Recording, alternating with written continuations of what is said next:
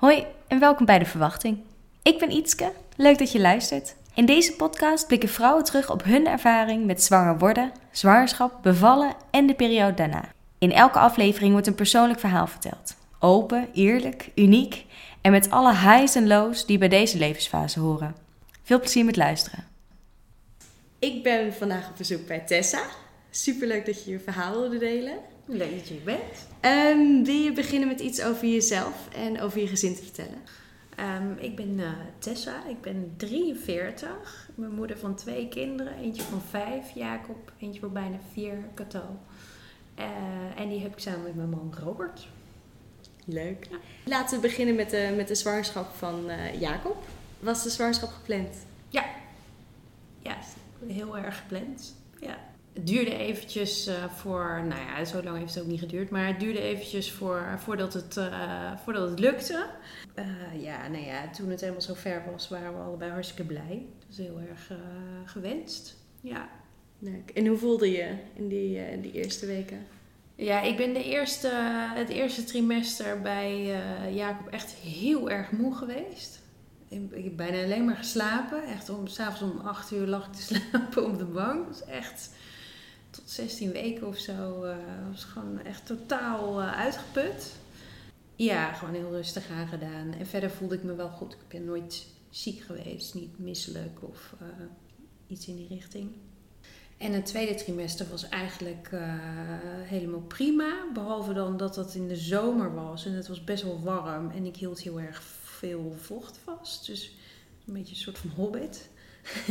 Ik kon alleen maar All-Stars aan en dan uh, moesten de fetus echt op het uiterste dingetje, want anders paste ik het gewoon niet. Dat was wel een beetje naar.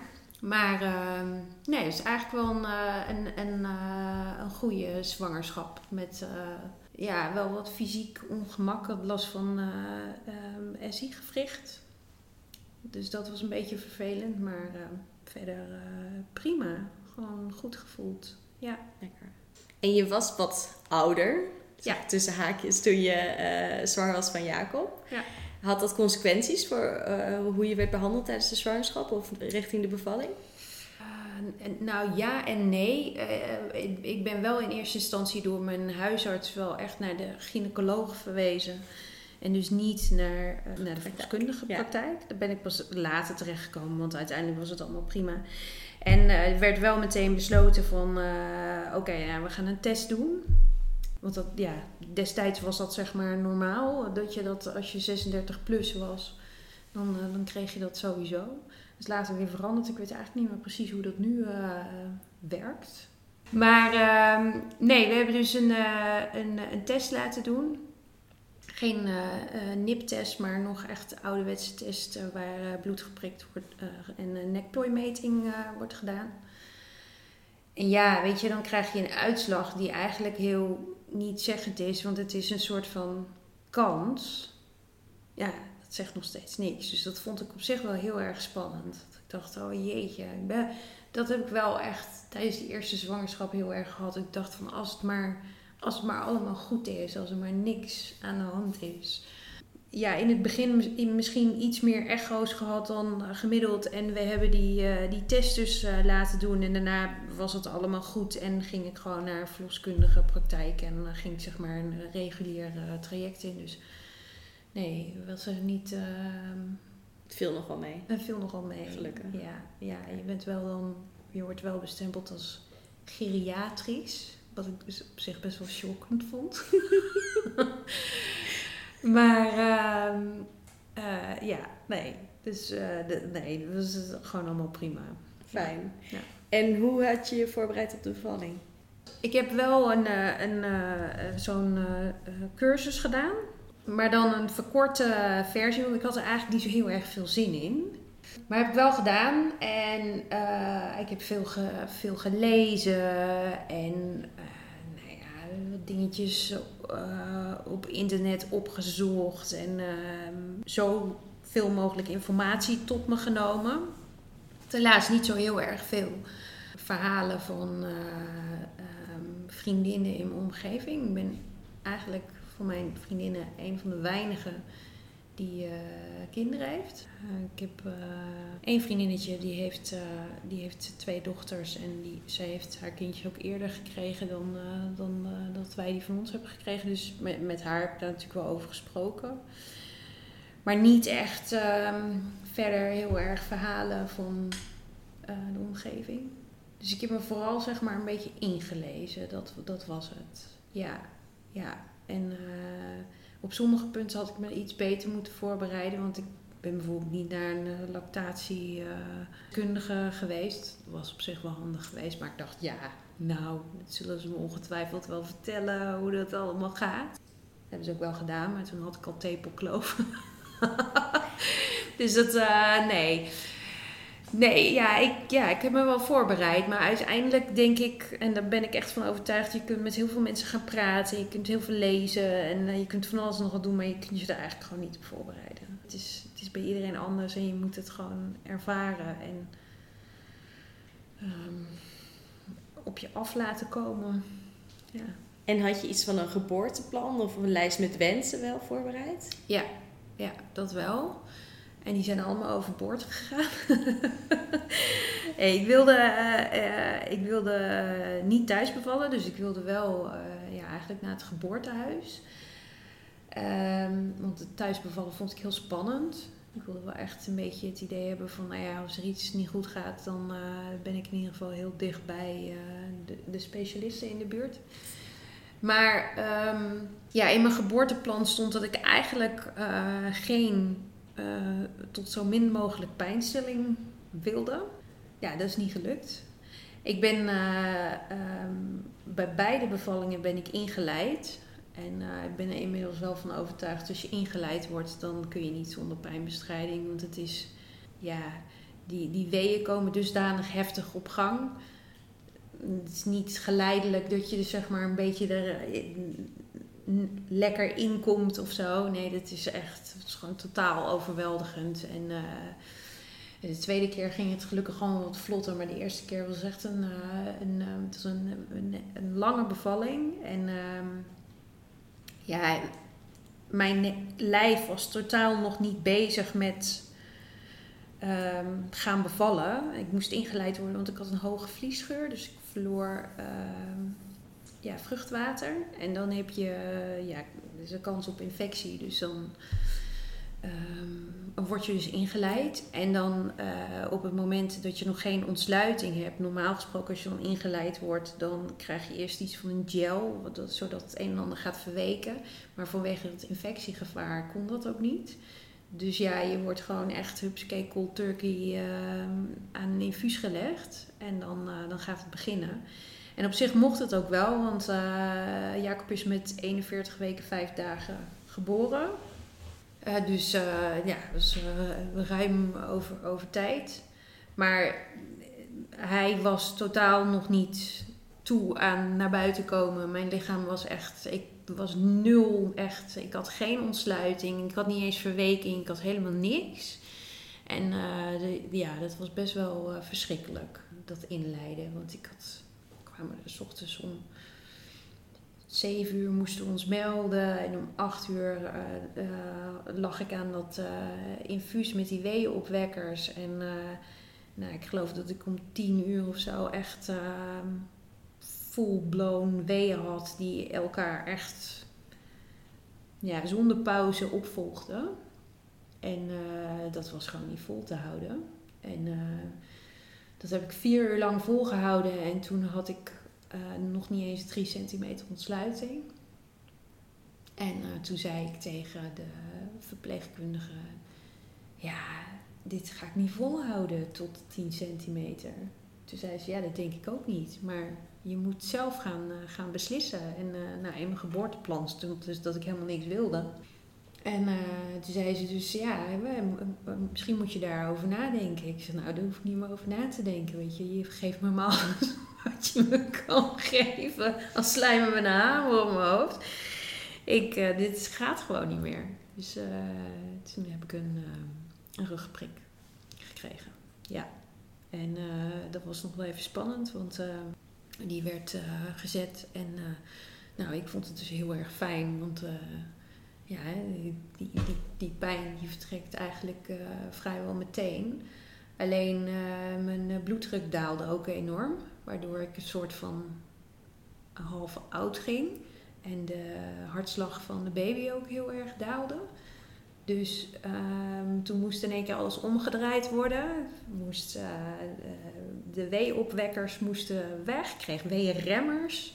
Ik kreeg heel veel vocht toegediend. Ik moest op, op handen en knieën gaan zitten, zodat de baby zeg maar, wat meer ruimte kreeg uh, in, in mijn buik. Nou, kun je je voorstellen dat als je zeg maar, aan de onderkant verlamd bent vanwege rugprek, dat dat niet heel handig uh, gaat. Klinkt moeilijk. Ja, het was heel ingewikkeld. En er stonden in één keer echt heel veel mensen daar op die kamer. Dus dat was behoorlijk spannend. Was, je continu, was de, de baby continu gemonitord op dat moment? Ja.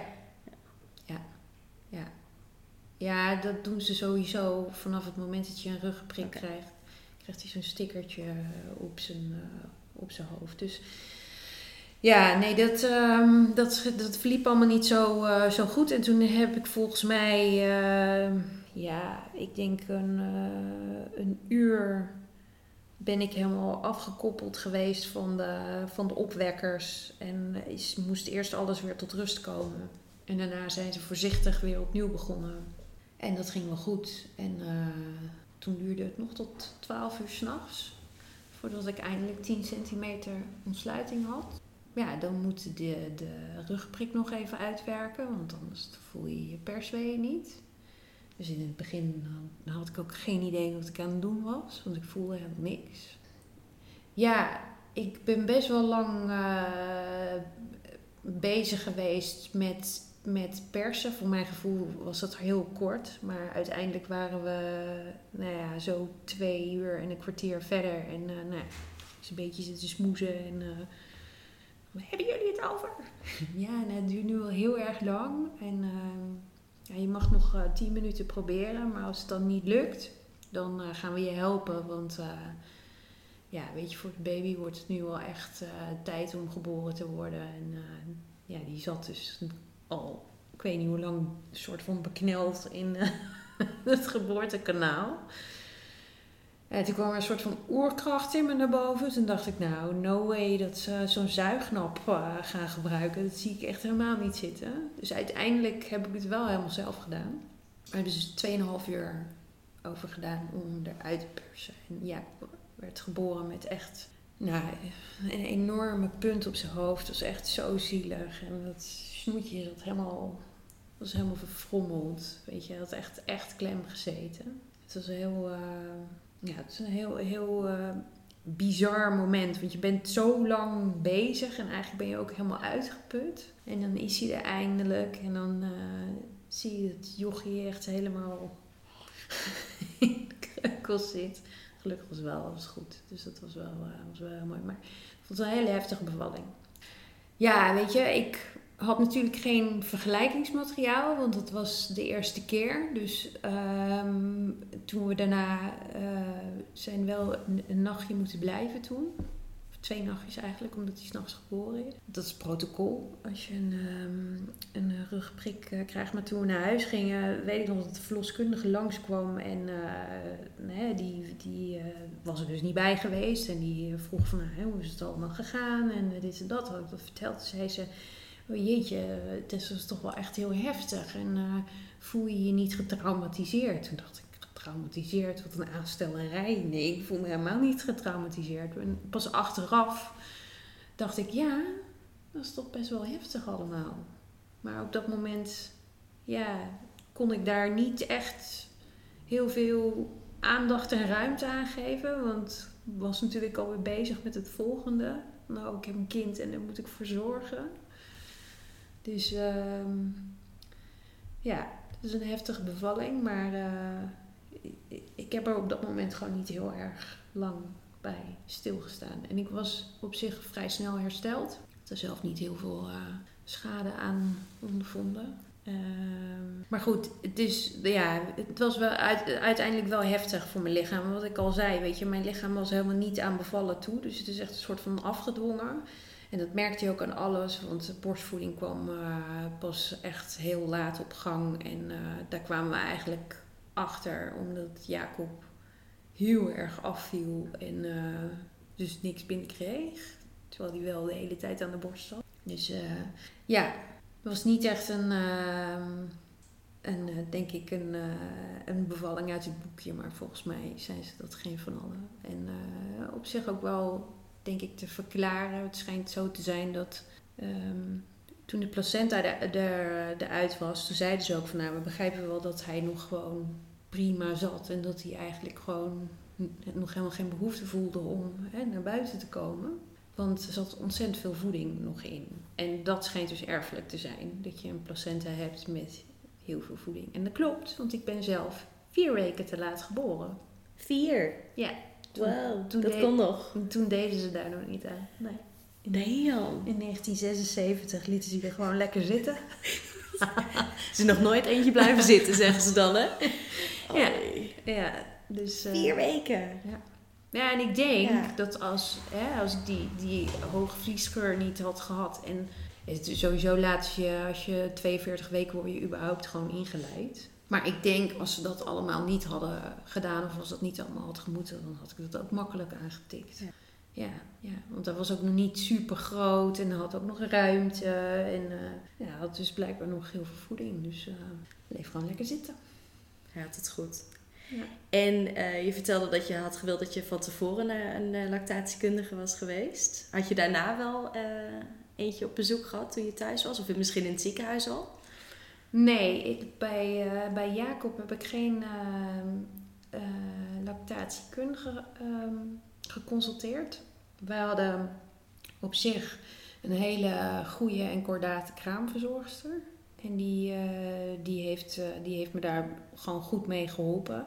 En het verschil was ook dat Jacob gewoon heel goed dronk. Dus ja, weet je, en als het goed gaat met de baby en hij groeit goed, ja, wat, wat moet je dan? Ja, en, en ik nam die pijn, denk ik, maar gewoon een beetje voor lief. De tweede, uh, bij Cato, was het wel anders. En die had heel veel moeite om. Um, ik had heel veel productie. En Jacob groeide dus ook echt als een speer. Die was echt binnen no time uh, echt een, een bolly. En bij Cato was het helemaal niet zo. En dat had, uh, uiteindelijk had dat twee redenen. Uh, de eerste was, ze kon het gewoon niet verwerken. Ik kreeg zo ontzettend veel melk binnen dat ze gewoon eigenlijk bijna erin stikte. En daarnaast bleek ze um, een koemelkallergie te hebben. En ja, toen ben ik uiteindelijk, heb ik een koemelkvrij dieet gepro geprobeerd. Nou, toen weigerde ze de borst van de een op het andere moment. Dus zijn we overgestapt op, op flesvoeding.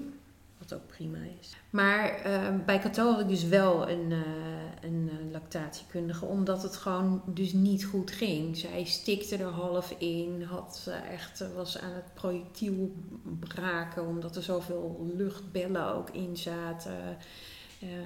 omdat ze lucht hapte, terwijl ze probeerde die enorme hoeveelheid melk te verwerken. Dus zij heeft heel erg, zeg maar en ik vond het echt mega interessant, heel erg met, geschakeld met uh, nou ja, thee, weet je. Dus ik kreeg sali thee en moest ik dan nou, een half kopje.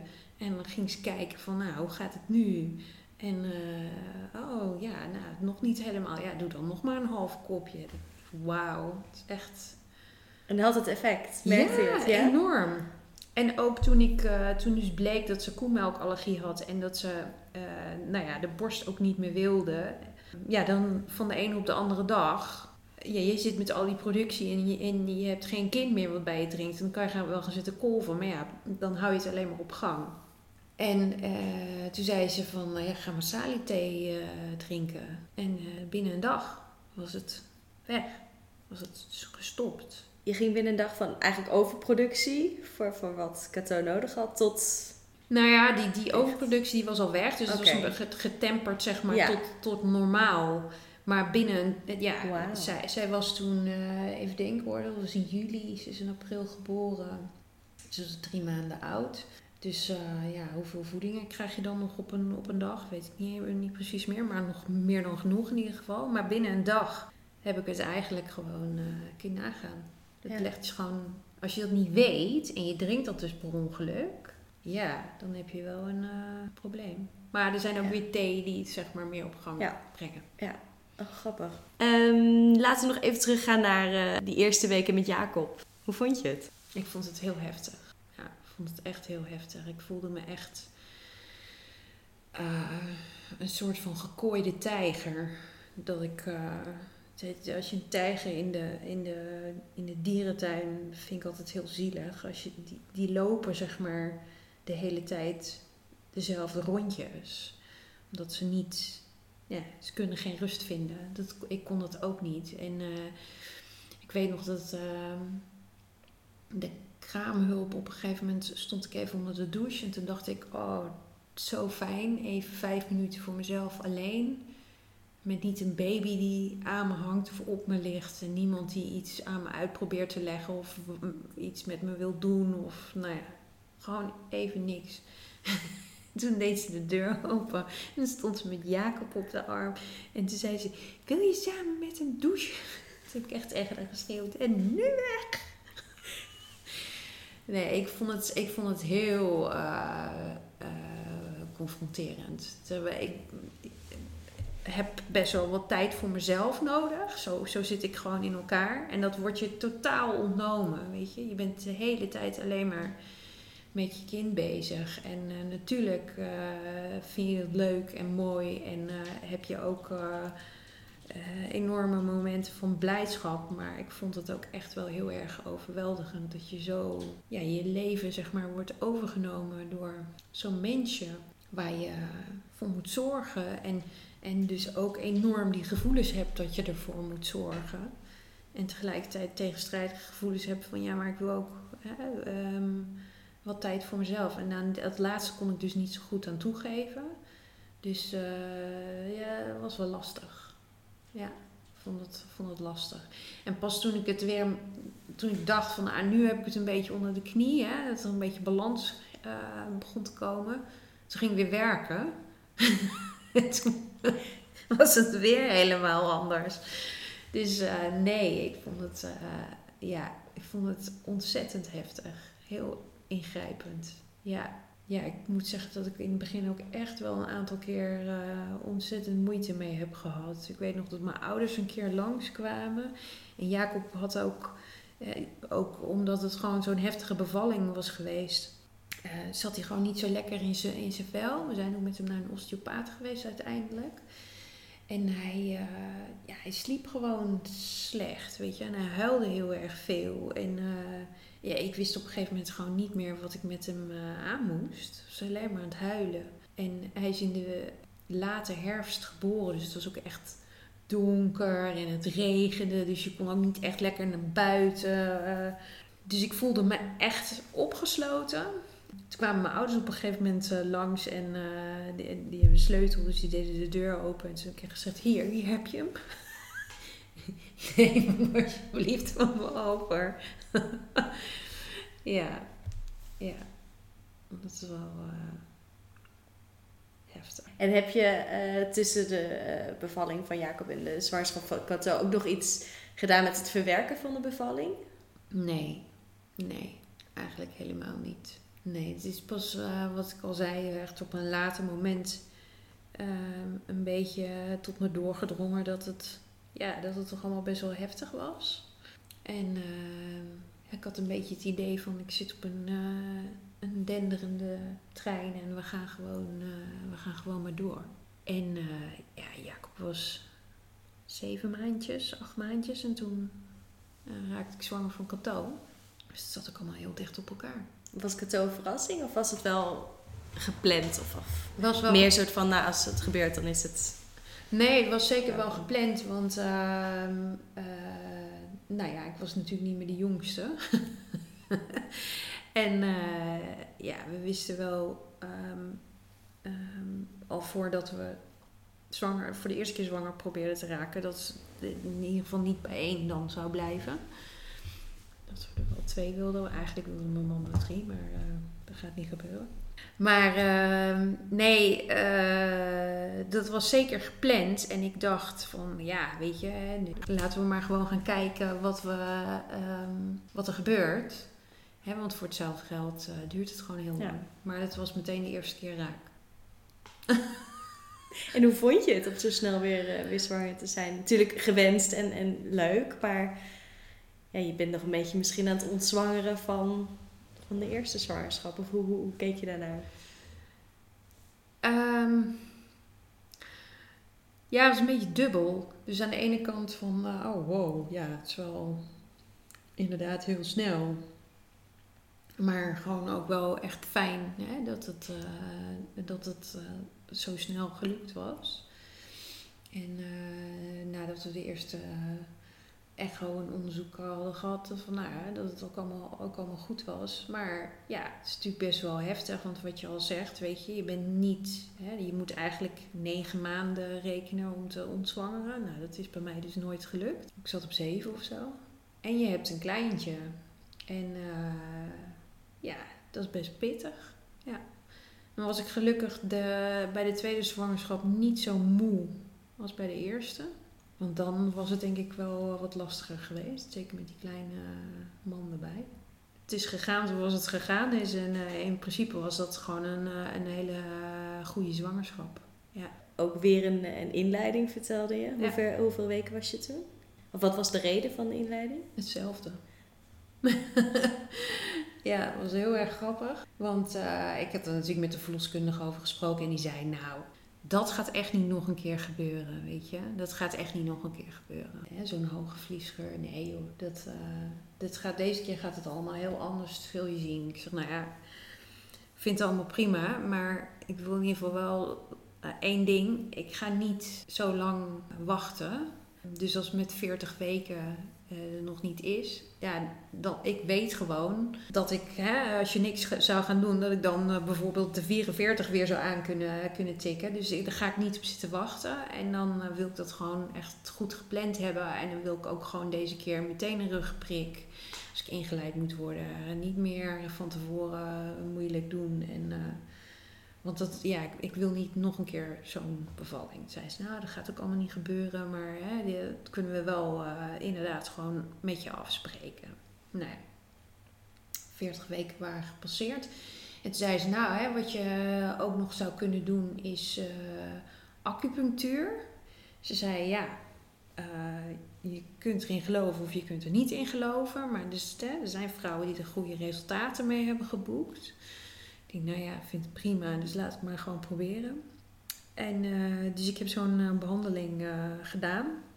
En ehm vond ik trouwens best pijnlijk eigenlijk. Waar zetten ze dan de naald? Overal. Oké. Ik had ze in mijn handen, in mijn voeten, mijn benen. Ja, volgens mij ook een paar in mijn gezicht. Weet ik eigenlijk niet meer precies. Maar goed, ehm, dat had ik gedaan. En ehm, nou ja, toen gebeurde er eigenlijk hetzelfde als eh, bij, de, bij de eerste eh, zwangerschap. Ik verloor ehm, vocht. En, eh, en nou ja, dan krijg je dus eerst de vraag, ja, is het geen urine? Nee, het is geen urine. Dat weet ik wel heel erg zeker. Nou, oké, naar de triage. En toen hebben ze dus eh, ehm, onderzoekje gedaan. En met een eh wattenstaafje een swab gemaakt. Nou, gelukkig konden ze daar inderdaad eh de uithalen van... oké, dit is vruchtwater. Dus inderdaad hoge vliesgeur. En hupsakee, weer hetzelfde verhaal. En dat was... eh, ja, het, mocht, het was op zondag. Dus mochten we naar, eh, mochten we naar huis moesten we ons de volgende ochtend melden. Het enige verschil met de eerste keer was dat ik toen s'nachts wakker werd en weeën had. Dat ik de eerste keer dus echt helemaal niet. Dus mijn lichaam dacht deze keer wel, oeh, er is iets aan de hand. Ik moet iets gaan doen. Dus ik was al helemaal enthousiast. Ik denk, wauw, weet je, nu gaat het gewoon uit zichzelf. Dus ik was eh, heel braaf onder de douche gaan staan om te zien van ja, zijn dit nu weeën, trekt het weg? Of uh, nee, ja, die bleven toch wel echt. Dus ik heb tegen Robert gezegd, joh, je moet toch maar gaan bellen. Want ik heb gewoon weeën en ja, misschien kan het wel heel snel gaan. Dus toen zeiden ze van nou, kom maar gewoon. Toen had ik daar uh, de intake en uh, toen gingen ze natuurlijk kijken hè, hoeveel centimeter ontsluiting. Nou, het was in ieder geval al twee, dus dat was al heel, was al heel wat. En ze gingen meten hè, hoe sterk de weeën waren. Nou, dat was dus niet zo heel sterk. Dus die verpleegkundige zei, joh, weet je, nu, eh, ik zou gewoon stick to the plan. Want eh, je kan nu, als je eh, inderdaad een rugprik wil, uh, anesthesist is meteen available. Die, die kunnen we bellen en die zal er meteen zijn. Als je dit nu gaat doen en de, de weeën zijn nog niet heel sterk, dus ik ga je sowieso, ga ik je gewoon echt wel wat bijgeven. Dus we gaan je sowieso aan het infuus hangen. Waarom wilde ze niet nog even wat tijd geven? Was daar een reden voor? Ja, nou ja, je hebt natuurlijk die, uh, um, die hoge vliesgeur en dat infectiegevaar. Dus dan moet dat kind moet er binnen een bepaalde tijd okay. zijn. Dus dan zit er wel wat... Die zat op de klok. Uh, ja, er zit dan wat druk op. Nou ja. ja. het had wel wat langer kunnen duren. Maar ze zei, ja, weet je, ik ga je gewoon toch dat tikkie erbij geven. En uh, nou ja, je weet wat voor gevolgen dat gaat hebben. Dus doe het nou maar gewoon. Nou, heb ik dus ook gedaan. Dus meteen een, een rugprik uh, genomen. En toen ging het eigenlijk hartstikke snel. Want het was om, om 8 uur s ochtends of zo dat we begonnen. Om 12 uur had ik 10 centimeter ontsluiting. En toen had ik al even niet meer op het knopje gedrukt. Dus het gevoel was redelijk terug. Toen zei ze, nou wacht nog maar eventjes. Hè, want uh, je moet eerst toch wel een beetje meer het gevoel terugkrijgen. Anders kun je niet persen. Nou, dat weet je wel van de vorige keer. En uh, dus, dus ging weer weg. En uh, nou, ik denk binnen twee minuten uh, zei tegen uh, Robert, druk maar op het knopje, want ze gaat eruit komen hoor. Ik voel het nu. Nou, toen was ze er binnen tien minuten. Zo, dat is even wat anders dan 2,5 uur. Ja, dus het is wel, als helemaal de weg vrij is gemaakt, dan, dan gaat het toch wat makkelijker. Ja. ja. Had je nog iets anders gedaan ter voorbereiding van die tweede bevalling? Nee, Nee, nee. En ik heb ook niet meer, ik heb niet meer de cursus gedaan uh, of wat dan ook. Het enige is wat, wat uh, ja, ik, ik was wel een stuk relaxter, denk ik, bij de tweede. Dus dat gevoel, hè, dat het me echt naar mijn keel vloog van hoe ik, uh, ja, ik ben alleen maar bezig met zorgen en noem maar op. Dat had ik nu eigenlijk helemaal niet. Wat op zich best wel een, eh, eh, bijzondere situatie was. Want wij zaten midden in een verhuizing, verbouwing. Dus Kato was drie weken oud. En uh, ja, toen hadden we eigenlijk niet echt meer een, een compleet huis. Dus ik heb haar eigenlijk ook als een soort van aapje continu bij me gehad de eerste twee maanden. Deels bij mijn ouders ook gewoond. Dus continu met haar onderweg. Maar dat voelde een stuk relaxter en natuurlijker ja, met verschil wel dat er inderdaad een lactatiekundige bij is gekomen. Omdat ja, het arme kind uh, kreeg het gewoon niet weg. Kijk je nu anders naar jezelf dan voordat je zwanger werd? Ja, ja, ja. Ik denk dat uh, uh, je krijgt, als je kinderen krijgt, dan eh, nou, krijg je een klein mensje wat je, ehm, waar je voor moet zorgen en uh, wat, je, wat je moet gaan, gaan opvoeden. Maar ik denk dat uh, tegelijkertijd um, met het kind je eigenlijk ook jezelf nog een stukje gaat opvoeden. Want je wordt heel erg met jezelf geconfronteerd. Je krijgt echt een spiegel voor je neus geplaatst. En ja, soms gaat dat in het extreme. Hè? Dus uh, wat ik al zei, dat je, uh, ik voelde me heel erg aangevlogen, beklemd. Een soort van gekooide tijger. Van wow, mijn vrijheid is weg. En, en, en ja, hè, je moet je wegvinden in die, in die, uh, in die nieuwe rol. Maar um, uh, nee, ja, ik heb echt het idee dat, dat uh, mijn kinderen echt een, een, spiegel voor mij zijn. En dat ik mezelf dus echt van een hele andere kant heb leren kennen en ook beter heb leren kennen. Dat je veel beter van jezelf weet wat je wel en niet kan. En ook wat je, wat je nodig hebt. Dus waarbij ik zeg maar, zeker bij, bij de, na de eerste bevalling met Jacob, nog heel erg dacht van nou, ik moet dit allemaal doen en, uh, en ik, ik, ga maar gewoon door. En uh, ja, nee, weet je, tijd voor mezelf, ja, nou ja, dat, dat komt dan nog wel een keer. Je hebt het gewoon nodig. Hè? Uh, zonder tijd voor jezelf kun je ook gewoon geen goede moeder zijn, denk ik. Dus je hebt dat wel echt nodig. Maar het is, het is een wereld van verschil. Ik, uh, nee, ik ben echt uh, zeker niet meer dezelfde als daarvoor.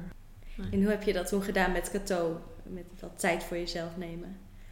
Toen had je natuurlijk ja, twee onder twee. Ja, dat was wel lastig, maar wat ik al zei, ik, ik heb een tijdje bij, uh, uh, toen midden in de verbouwing zaten en, de, en het nieuwe huis dus nog niet geschikt was om te bewonen, zeker niet met twee kleine kinderen, heb ik een tijdje bij mijn ouders gewoond. Ja, weet je, kijk, dan, dan um, er zijn er ook veel meer handjes die, die je helpen, sowieso met, met Jacob, hè, die, die werd vermaakt en maar ook met, met, met die kleine. Dus dan, en, maar dan nog, weet je, kijk, ik, je moet het jezelf heel erg gunnen. En dat is denk ik iets wat je moet leren. En dat is een proces waar ik nog steeds in zit. Want ik vind het nog steeds wel heel erg uh, lastig om, ja, om toch even te zeggen van... Oké, weet je, nu even alles loslaten. Even, even een dagje voor mij alleen. En dan, ja, dan kan ik daarna ook weer gewoon leuker zijn. Een leukere moeder. Een, een leukere partner. En ja, gewoon beter in je, in vel zitten. Ik denk dat het nog steeds een, een, een ongoing proces ja. Bedankt. Ik vond het een heel mooi verhaal. Nou, Leuk dat je het wilde delen. Graag gedaan. We zijn alweer bij het einde gekomen van deze aflevering. Heb je met plezier geluisterd? Abonneer je dan op deze podcast via de app waar je dit hoort. Zo weet je zeker dat je geen nieuwe aflevering mist. Luister je via Apple Podcasts? Laat dan ook gelijk een review achter. Ik ben heel erg benieuwd naar jouw mening en door een rating te geven help je de podcast beter vindbaar te worden. Voor meer informatie en inspiratie kan je me ook volgen op Instagram. Als je even zoekt op de Verwachting Podcast, dan vind je me zo. Mocht je nou zelf een keer je verhaal willen delen, mail dan naar de verwachtingpodcast.gmail.com. Tot de volgende keer.